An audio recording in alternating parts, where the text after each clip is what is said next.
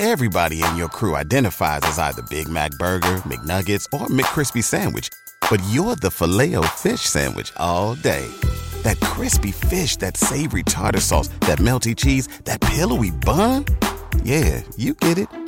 Every time. And if you love the Filet-O-Fish, right now you can catch two of the classics you love for just six dollars. Limited time only. Price and participation may vary. Cannot be combined with any other offer. Single item at regular price. Ba-da-ba-ba-ba.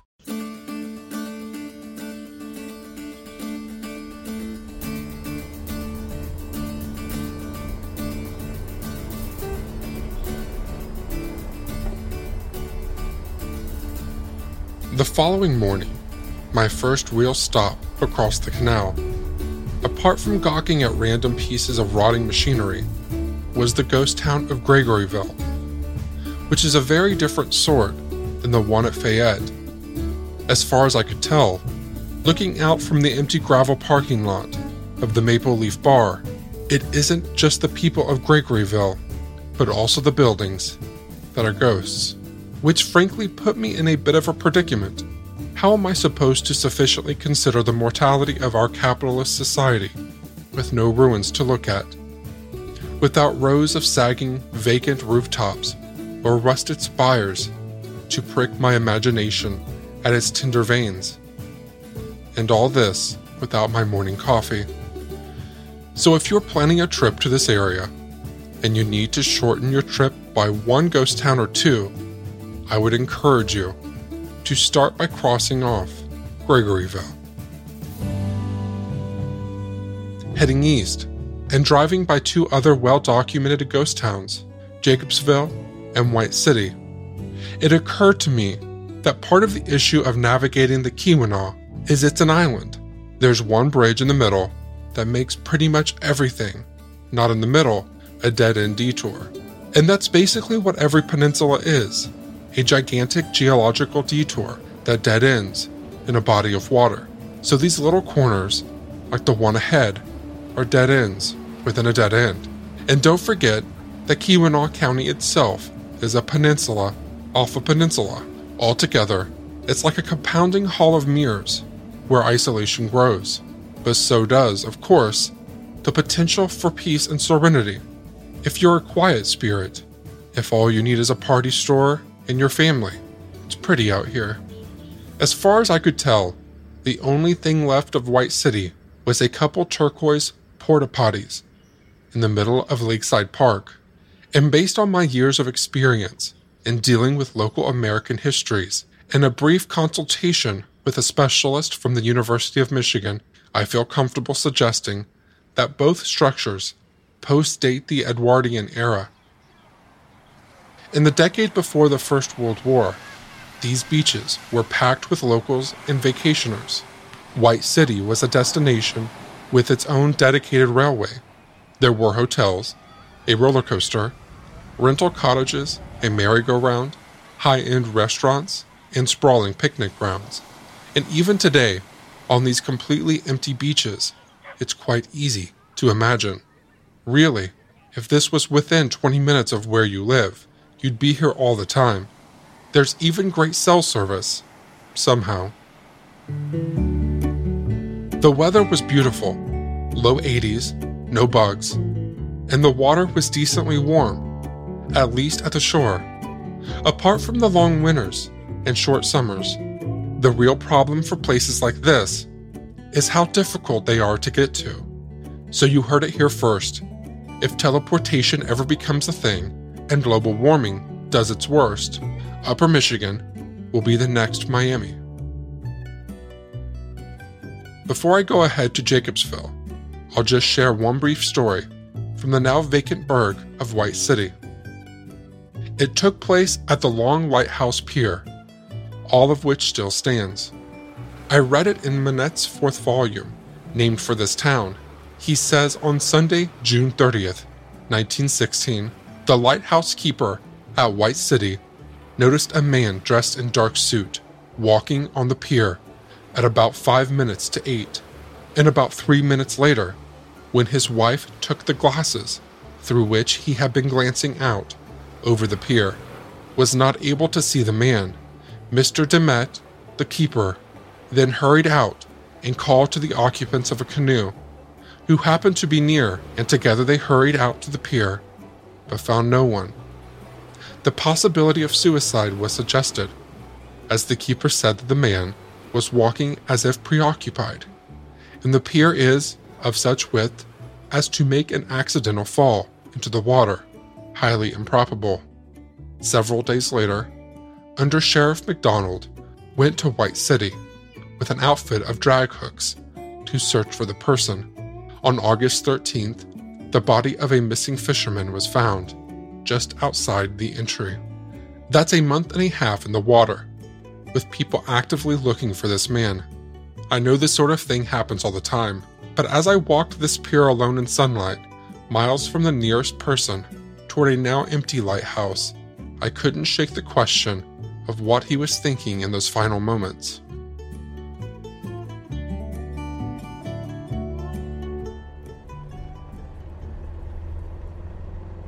Jacobsville, just north of White City, would almost be a twin city or a twin town, if there were any town to twin with. Right between them is a little Finnish church that is literally unchanged since eighteen ninety-two. There's no electricity and no plumbing. The church is lit by kerosene lamps, and the only heat source is a small wood stove. The only toilets are a pair of sloped wooden toilets, a men and a women's, and a whitewashed outhouse in the back. In spite of all this, the church still hosts services during the summer. About a mile up the road, a small sign suggests that I am now in the ghost town of Jacobsville, but the houses are all inhabited.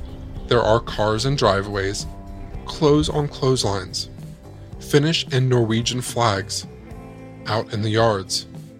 As I'm looking at all of this, it occurs to me that it's probably time to revisit the definition of what a ghost town actually is. First, for something to be a ghost town, there should be an actual town. The whole point of visiting ghost towns is to be haunted a little bit by the past, to walk ruins and realize the ultimate futility of our lives, the impending doom of all human civilization, and also the accidental beauty of the present, and also the things that remain. This is more difficult when standing in an empty field. Second, ghost towns need to be inhabited by ghost people, which is to say, in the very least, people who are not living. Third, you need more than a couple sad buildings, orphaned by a town that has disappeared around them. You need ghost houses, but also things like ghost churches, schools, and businesses, where all the proverbial ghosts are meant to live and work and play. Altogether, we're looking for places with tangible memories of civil vitality, where we can feel the pulse of a community and a culture now extinct. A dead town is not necessarily a ghost town, just as a dead person is not necessarily a ghost.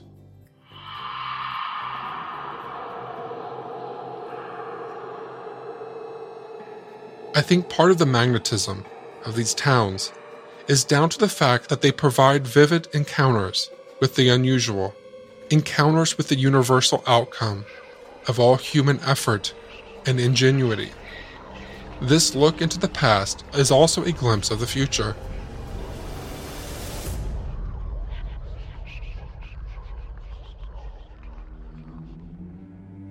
We all kind of want to know what it looks like when the party dies. In light of all that, I'd like to propose a brief checklist. One, a ghost town should be at least partially standing with a handful of buildings, and two, it should be abandoned.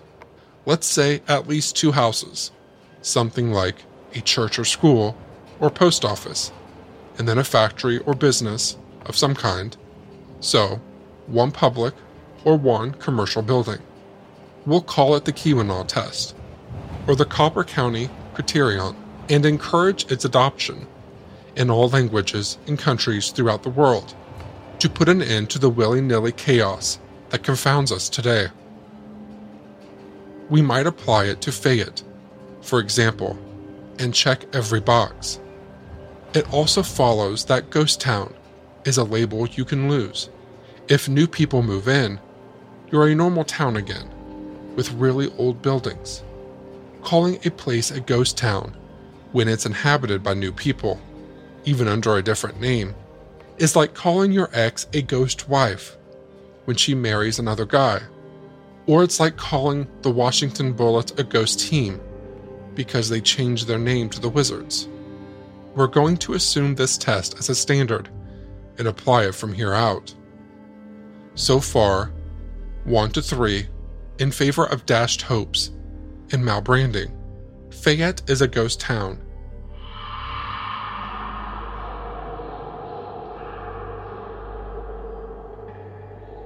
Gregoryville, White City, and Jacobsville are not.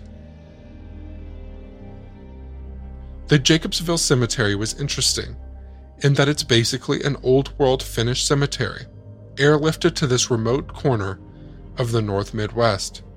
These early immigrants often made a slow transition to English as they moved over in groups, worked in groups, and continued to speak Finnish as their primary language for more than a generation. Their tombstones are all, of course, in Finnish as well. Even the names on stones from the recent two thousands are unmistakably Finnish. Throughout the Midwest, you can find these tall, unusual bronze headstones, but they're quite rare. You always know them when you see them, and there's a handful here in Jacobsville. They were far more expensive, but the difference in quality a hundred years later between these monuments and contemporary stones is rather amazing. Part of what makes these markers so rare is that the fact that they were only manufactured from eighteen seventy-four to nineteen twelve by a single company, the Monumental Bronze Company, and its subsidiary, the Detroit Bronze Company. So, the takeaway from all of this is simply, when in doubt, choose bronze.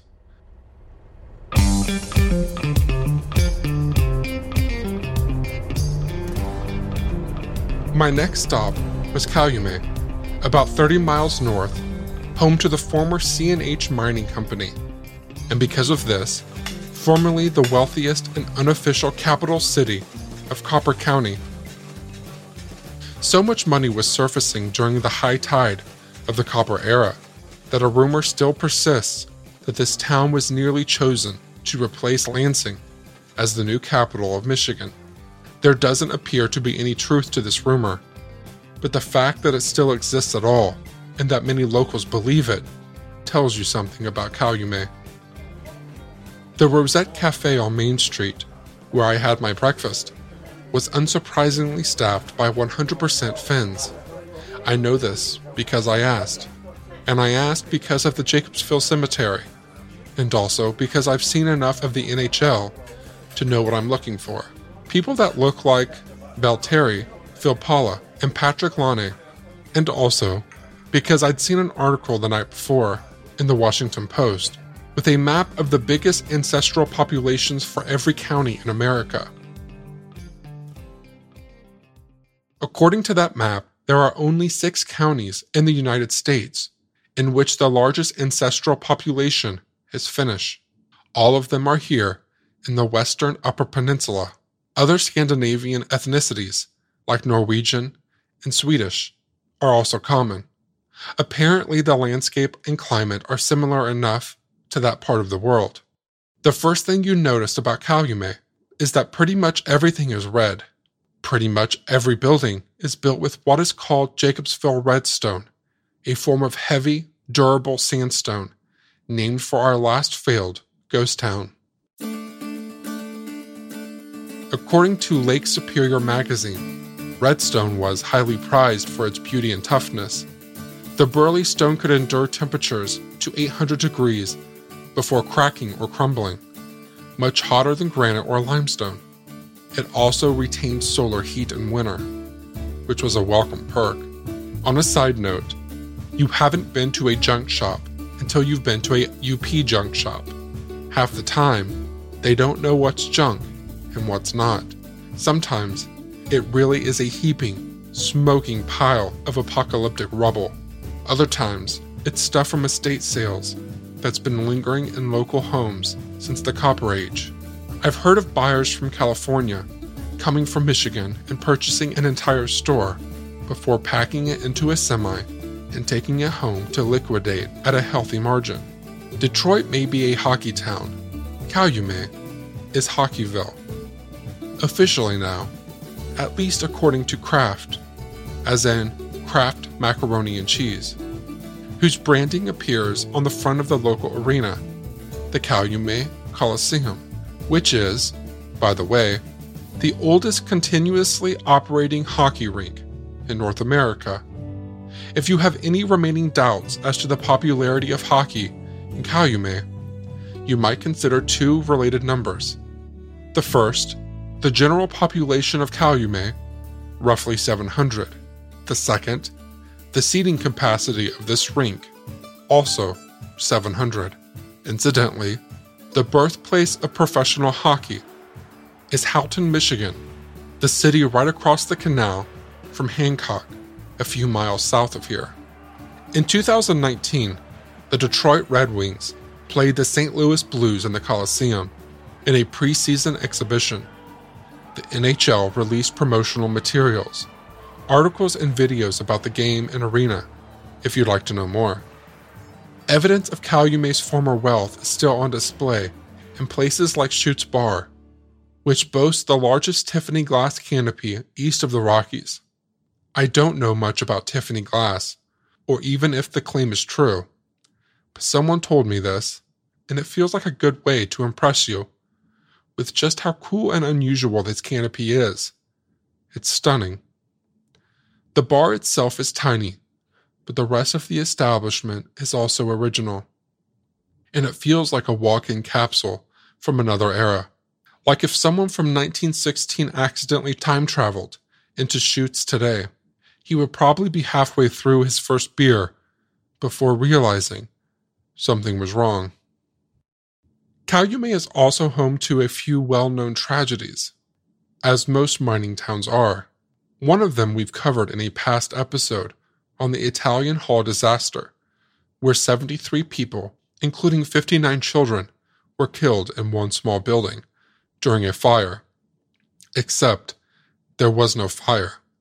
Someone yelled fire in the middle of a Christmas party, and people trampled one another in a panic attempt to get out. It's just too sad to even wrap your head around. I told this story in detail in an earlier episode of Hometown History, so I'll let Woody Guthrie tell it here, titled nineteen thirteen Massacre. Take a trip with me in nineteen thirteen to Calumet, Michigan, in the Copper Country. I'll take you to a place called Italian Hall, and the miners are having their big Christmas ball. I'll take you in a door and up a high stairs. Singing and dancing is heard everywhere. I'll let you shake hands with the people you see, and watch the kids dance round the big Christmas tree. You ask about work and you ask about pay. They'll tell you they make less than a dollar a day, working their copper claim, risking their lives. So it's fun to spend Christmas with children and wives. There's talking and laughing and songs in the air, and the spirit of Christmas is there everywhere. Before you know it, you're friends with us all, and you're dancing around and around in the hall. Well, a little girl sits down by the Christmas tree lights to play the piano, so you gotta keep quiet. Hear all this fun, you would not realize that the copper ball stug men are milling outside. The copper ball stug stuck their heads in the door. One of them yelled and he screamed, there's a fire. A lady, she hollered, there's no such a thing. Keep on with your party, there's no such a thing. A few people rushed and it's only a few. It's just the thugs and the scabs fooling you. A man grabbed his daughter and he carried her down, but the thugs held the door and he could not get out. And then others followed, a hundred or more, but most everybody remained on the floor. The gun thugs, they laughed at their murderous joke, while the children were smothered on the stairs by the door. Such a terrible sight I never did see. We carried our children back up to their tree. The scabs outside still laughed at their spree, and the children that died there was seventy-three. The piano played a slow funeral tune, and the town is lit up by a cold Christmas moon. The parents, they cried, and the miners, they moaned. See what your greed for money has done.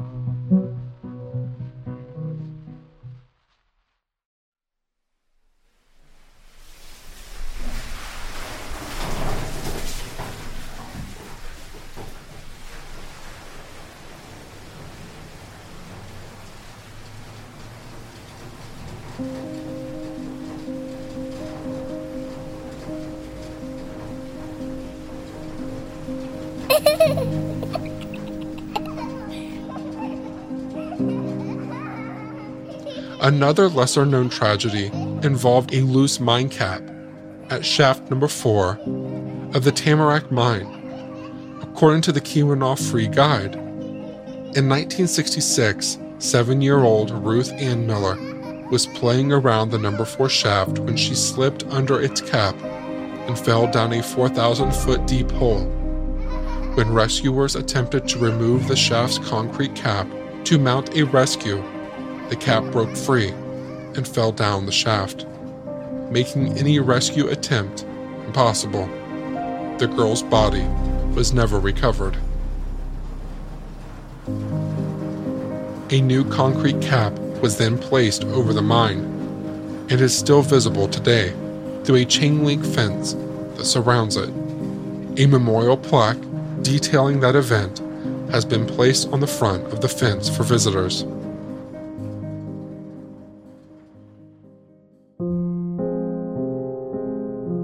The Calumet Theater was one of the first municipal theaters in America and is still open for the occasional performance.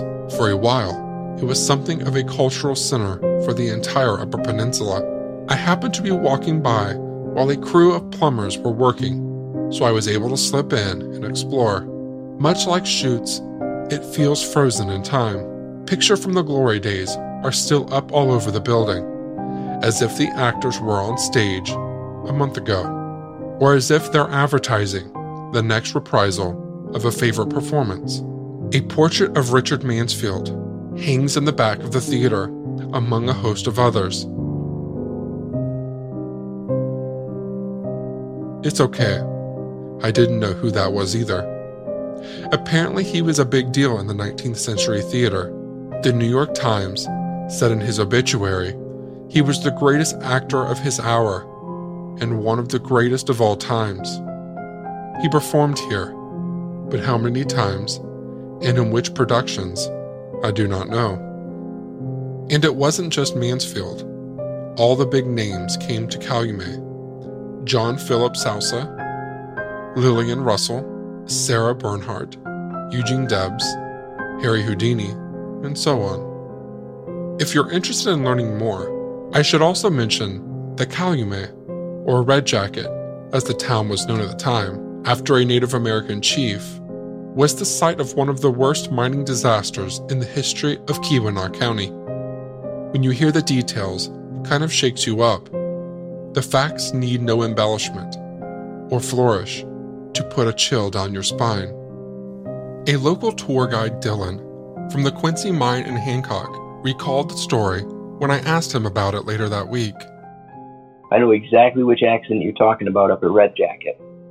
It was either ten or eleven workers. They were riding in a rock skip, which is used for hauling ore, basically a big metal box that they fill full of rocks. And that rock skip was being hoisted up a vertical shaft, so straight up and down. And the miniature dial, the mechanism that lets the hoist operator actually gauge where things are underground, the miniature dial suffered a failure. The chain slipped off a sprocket and it didn't report correctly. And the hoist operator didn't notice. Didn't notice that the miniature was moving improperly. That bucket got overhoisted into the top of the shaft house, over the shaft.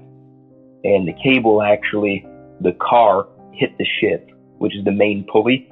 They overhoisted the bucket and the cable broke. And that car, or that rock skip, and all ten or eleven men inside fell straight down three thousand feet to the bottom of the shaft. Someone did the math on it before. I think they would have been falling for over twenty seconds. Just pitch black, falling down the shaft, and you know exactly what's waiting for you at the bottom.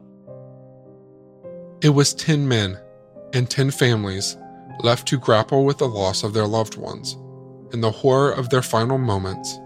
A Calumet and Red Jacket news article from May nineteenth, eighteen ninety-three, headlined simply, "Workers Killed in Catastrophe," described one of the men's wives, waiting with his lunch outside the shaft house when he fell. The young wife of Mister Pope had just brought her husband's dinner to him and was waiting for him outside the shaft house when the horrible crash came. It is evident that her husband anticipated his presence and was probably on the top of the bucket ready to greet her, apparently realizing in an instant, after the bucket had passed its regular stopping place, the true state of affairs. He attempted to jump, but missed his footing and fell to the depths, never to be seen alive again. Just north of Hancock, I stumbled across a little overgrown cemetery, as memorable as any I visited. It was jarring, a bit hypnotic even, to even see so many large stones so neglected. In some ways, it seemed to speak to the plight of this peninsula as a whole. If you ever wonder if you'll be forgotten, walk through a cemetery like this one. These people were important, and they're not anymore. They built banks, wrote letters, books, laws, married, loved, cheated, sacrificed. All of the important stuff that possesses and defines us. One of them was the very first person in Hancock to own a car.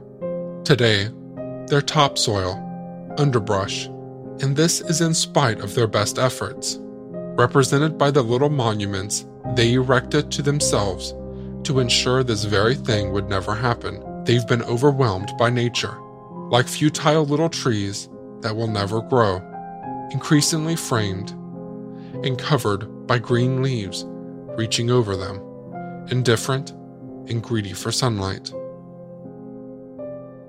A short while later, in the parking lot of a small grocery, a woman saw me taking a picture of the rusty front door and, laughing, asked, "You per pictures?" I said, "Yep," and laughed. But then I thought, wait, what? What's a you per picture? Is that a website of some kind? I haven't been able to find anything by this name, but I really hope it exists.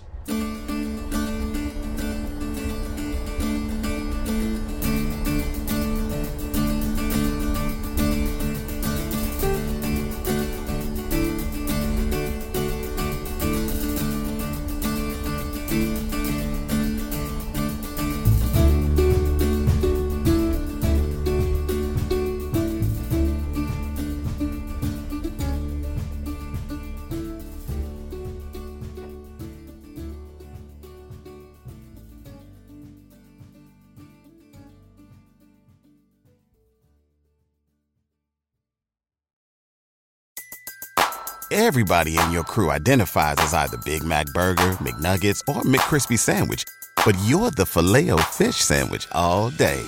That crispy fish, that savory tartar sauce, that melty cheese, that pillowy bun. Yeah, you get it. Every time. And if you love the Filet-O-Fish, right now you can catch two of the classics you love for just six dollars. Limited time only. Price and participation may vary. Cannot be combined with any other offer. Single item at regular price. Ba-da-ba-ba-ba.